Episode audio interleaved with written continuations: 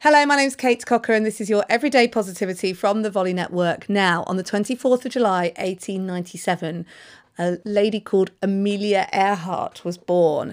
You'll know her as the first woman to fly across the Atlantic and as an adventurer and explorer. And when I'm doing my research for everyday positivity, I always look up people of interest and find out their dates of birth because then you kind of go, right, is there a good quote that I can look at and see what they said as being these successful people?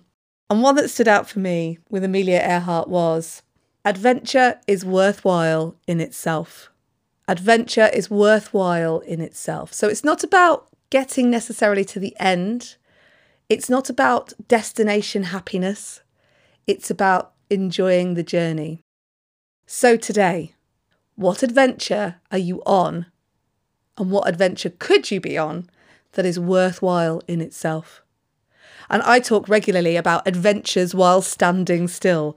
So, adventures don't have to be some physical trek across some arid land. Adventures could be doing something new today, or spending some time with someone you've not seen for a while, or going and being part of a group you've not done before, something new, something that takes you a little bit out of your comfort zone because adventure is worthwhile in itself. Have a great day. I'll be back tomorrow and on Sunday with a journal prompt that can help you with your self care. I will see you then. In the meantime, have a great day. I hope you're enjoying Everyday Positivity. Please check out my YouTube channel.